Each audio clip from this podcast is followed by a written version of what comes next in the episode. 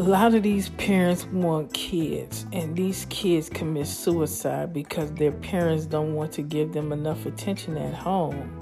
And these parents feel that their kids take all the attention away from them, who take care of them and supposedly care about them, but they're never home, they're never around, and never present in their lives. So, are you sure you want kids? When you're not getting any attention, people get jealous, especially black folks. Especially black folks.